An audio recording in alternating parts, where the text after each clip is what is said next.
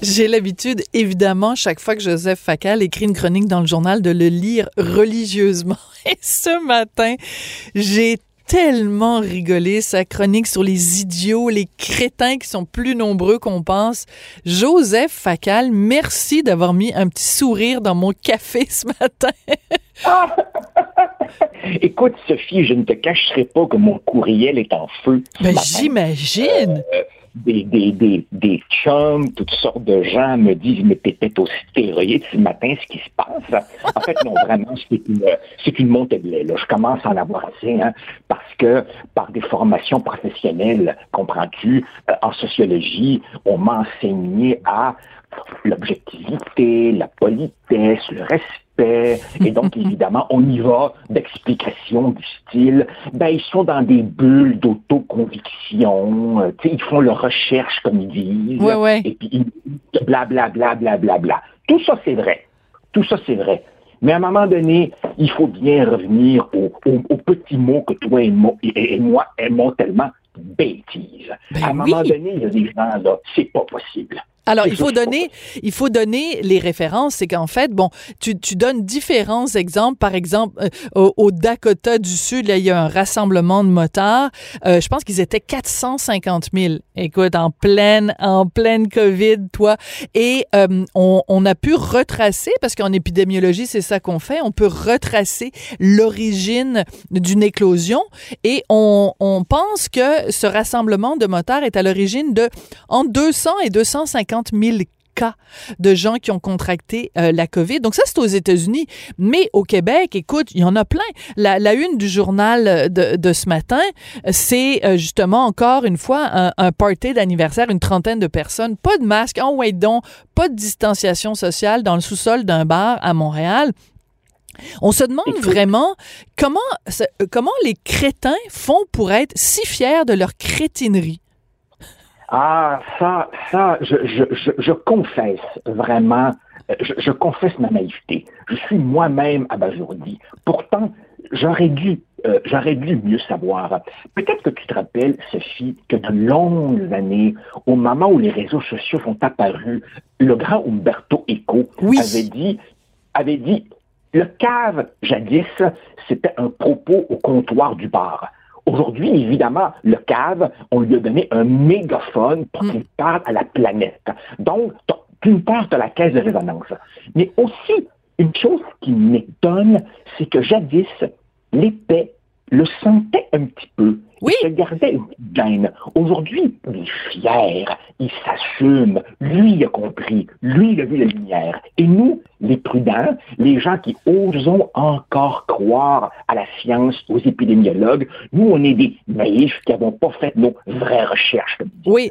Et à un moment donné, là, ça suffit. Euh, ma tante, ma tante est tannée. Mais mm, tu vois, c'est intéressant parce qu'il y a ces, il y a ces, il y a des gens donc euh, les, les qui, qui, qui, tiennent pas compte des, des, des règles de la santé publique, qui respectent pas euh, toutes ces normes là qui sont pour nous protéger.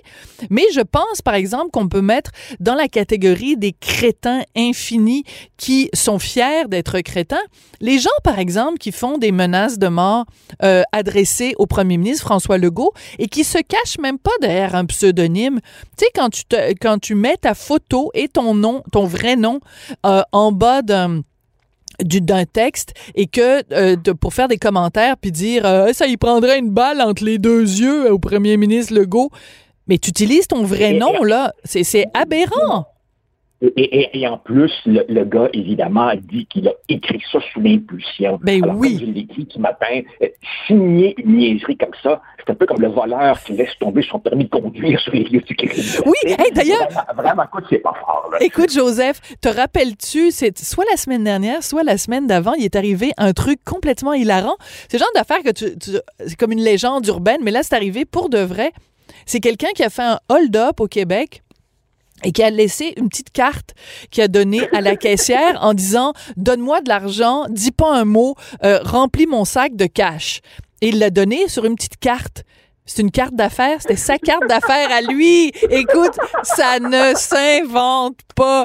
Tu sais, le gars, il utilise sa carte d'affaires pour faire hold-up. Qu'est-ce que tu penses? Ça, a pris quelques heures, la police était chez lui, ils l'ont arrêté. Mais c'est hallucinant à quel point les gens sont crétins. Et c'est ça qui est drôle de ta chronique. oui, Oui. Mais, je, te rappelle, je te rappelle que le type qui a volé des, millions de, renseignements confidentiels chez Desjardins, il s'est fait payer en carte cadeau de Saint-Hubert. Je le sais.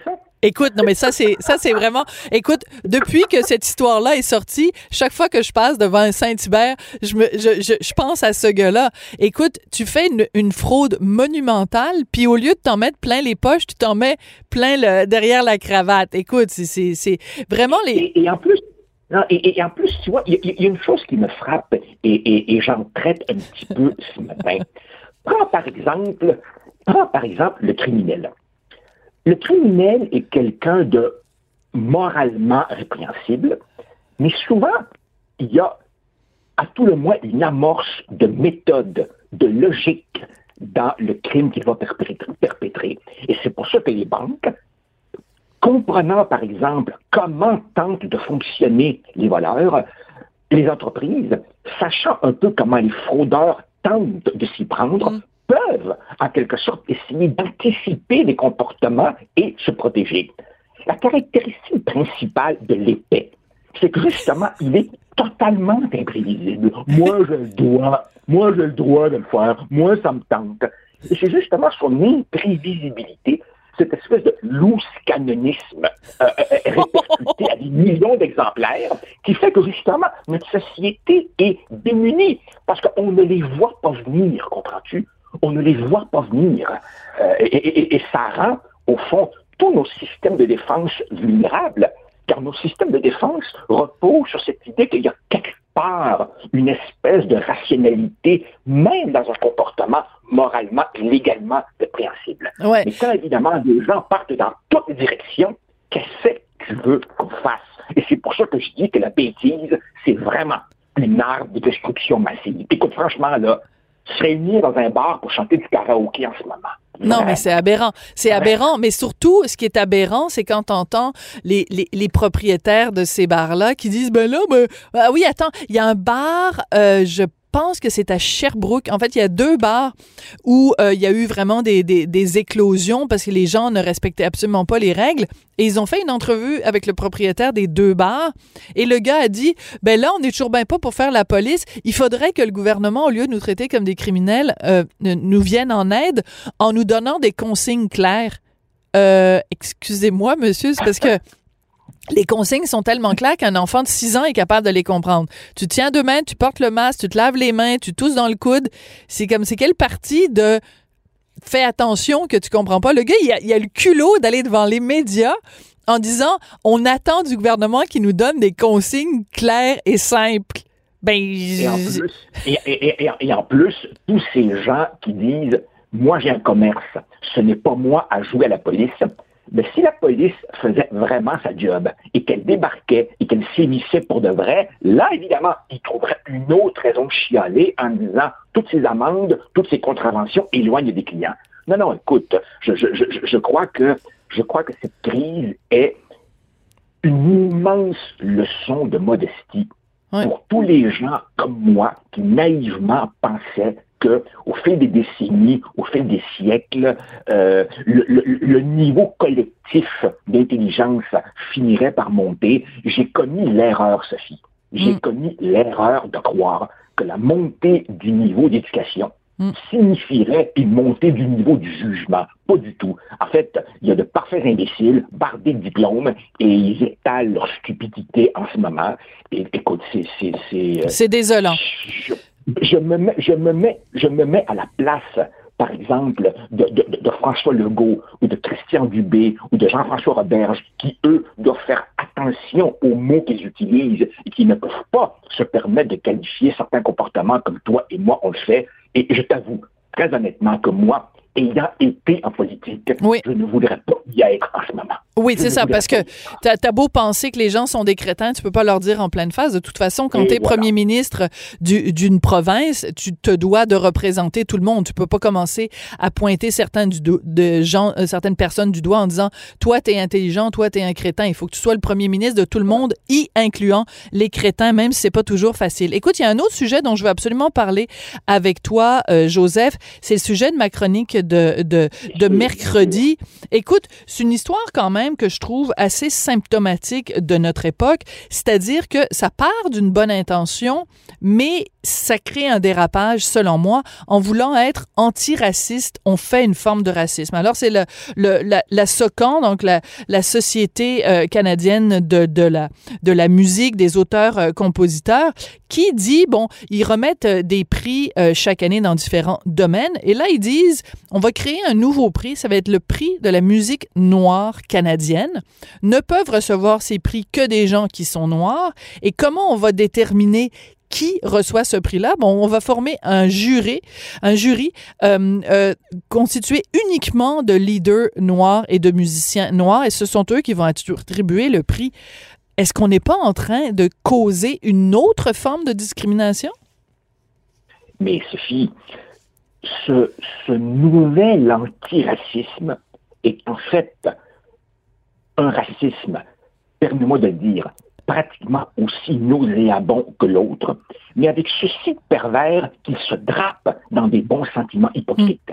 La vérité, c'est que le Canada est un pays à l'avant-garde de ces niaiseries tragico-comiques et le milieu artistique, lui, est à l'avant-garde de cette avant-garde. Car en fait, le milieu artistique essaie de se la jouer progressiste, mais c'est en fait un milieu dans lequel il y a beaucoup d'opportunisme déguisé en vertu et en pseudo-bon sentiment. Hein? On place ses voiles dans le sens du vent idéologique. Mm. Et moi, franchement, moi, franchement, je trouve ça insultant et infantilisant. Comme si, comme si James Brown ou Aretha Franklin avaient besoin d'une catégorie spéciale, n'est-ce pas, pour que leur talent éclate. En fait, ce serait drôle, Sophie, si ce n'était pas tragique. Parce que ça signifie, en fait, qu'au lieu de dépasser par le haut toutes les couleurs de peau, quelles qu'elles soient, par la force de l'art, la force du talent, ben non, tu as besoin d'un coup de pouce. Il faut que tu sois de la bonne couleur pour que tu aies ta catégorie ton prix. Ah oui, et il est où le prix maintenant pour la, musique asiatique canadienne? Ben oui. J'ai presque envie de faire une mauvaise blague et de te dire que ça va donner des idées de blackface aux candidats qui auront perdu dans les autres catégories. Ben euh, oui, puis euh, comment tu fais pour déterminer? L'exemple que je donnais dans ma chronique, c'est euh, une, une, une, musicienne comme Elisabeth Blouin Brathwaite, OK? Son père c'est Normand Brathwaite qui est lui-même ben métissé et et sa mère c'est Joanne Blouin. Donc elle se trouve non pas être métissée mais avoir un quart de sang noir, ça fait bizarre de dire ça comme ça mais donc alors est-ce qu'on va avoir un nuancier, tu sais quand tu vas choisir tes couleurs chez Sico ben, tu as le rose pâle, puis tu as le rose foncé. Est-ce qu'il va y avoir un, un nuancier, si tu es blanc, noir pâle, noir foncé? Est-ce que c'est, est-ce qu'on va demander aux gens de, d'avoir une carte d'identité? Euh, les, à partir de combien de pourcentage de sang noir tu as le droit de, de, contribuer à ce prix-là? Et la question aussi, c'est... Parce que dans, dans, dans, les descriptions que je faisais du prix, je disais, les gens qui vont euh, déterminer qui est admissible pour ce prix-là, il faut que ce soit des gens qui soient, noirs. Donc, on est en train de dire, si tu es asiatique, euh, tu, peux juger de la musique asiatique. Si tu es euh, blanc, tu peux juger de la musique des blancs. Si tu es euh, autochtone, tu peux juger de la qualité de la musique autochtone. Ben, je veux dire, on est en train de recréer des ghettos, là. Est-ce que tu te rends compte, en plus, que les mêmes qui nous disent on veut des bandes 100% de telle couleur et des jurys 100% de telle couleur, en même temps, ce sont des gens qui n'ont qu'un mot à la bouche, diversité. Ben oui. Et où la diversité là-dedans? En fait, tous ces gens-là nous parlent d'intégrer les minorités. Bravo pour l'intégration. Si maintenant il faut des bandes et des jurys euh, euh, euh, constitués sur une base ben, de ségrégation. Il ne faut, il faut pas avoir peur des mots. Ceci, est-ce que tu réalises que nous sommes le 10 septembre 2020 et qu'on est en train de parler, toi et moi, de pourcentage d'origine, de, de, plus ou moins foncé, plus... Écoute, tu te rappelles de quelqu'un un certain Martin Luther Ah, ben je savais. Ah, j'espérais tellement que tu parles de ça. Ben oui, son fameux discours. oui, moi, moi, je, moi, je veux que mes enfants soient jugés par le contenu de leur caractère et pas par la couleur de peau. Voilà quelle immense régression nous vivons. Ben, quelle immense régression nous vivons, sous couvert de progressisme. Oui. Sous couvert de progressisme. C'est ça l'hypocrisie absolue. Et ça veut dire que quand on regarde un artiste, ou quand, dans ce cas-ci, quand on écoute euh, une chanson, quand on écoute euh, euh, une, une, pièce instrumentale, on n'est pas en train de dire cette personne-là, on va la juger selon ses qualités artistiques. On va dire c'est de la super de bonne musique. La question qu'on va se poser, c'est es-tu assez blanche ou est trop blanche ou est pas assez noire ou est trop noire ou est pas assez ce sont des critères peuvent être importants, par exemple, dans le milieu euh, de, tu sais, quand tu quand tu engages des gens dans une compagnie pour t'assurer qu'il y a une certaine diversité et que ça et que tout le monde ait les mêmes opportunités. Mais là, ça n'a rien à voir avec des critères artistiques et la seule raison pour laquelle on donne un prix à quelqu'un dans le milieu artistique, c'est l'excellence artistique. À partir du moment où on fait rentrer d'autres critères qui n'ont rien à voir avec la qualité réelle de l'œuvre ou de l'artiste, on n'est plus dans la culture, on est dans la sociologie ou on est dans les euh, dans la bien-pensance gouvernementale. Là, ça n'a plus rien à voir. J'ose espérer au moins que les génies à l'origine de cela seront interrogés et essaieront au moins de s'expliquer. Moi, je trouve ça absolument inexplicable et injustifiable, mais tu remarqueras aussi à quel point cela arrive fréquemment au Québec ou au Canada.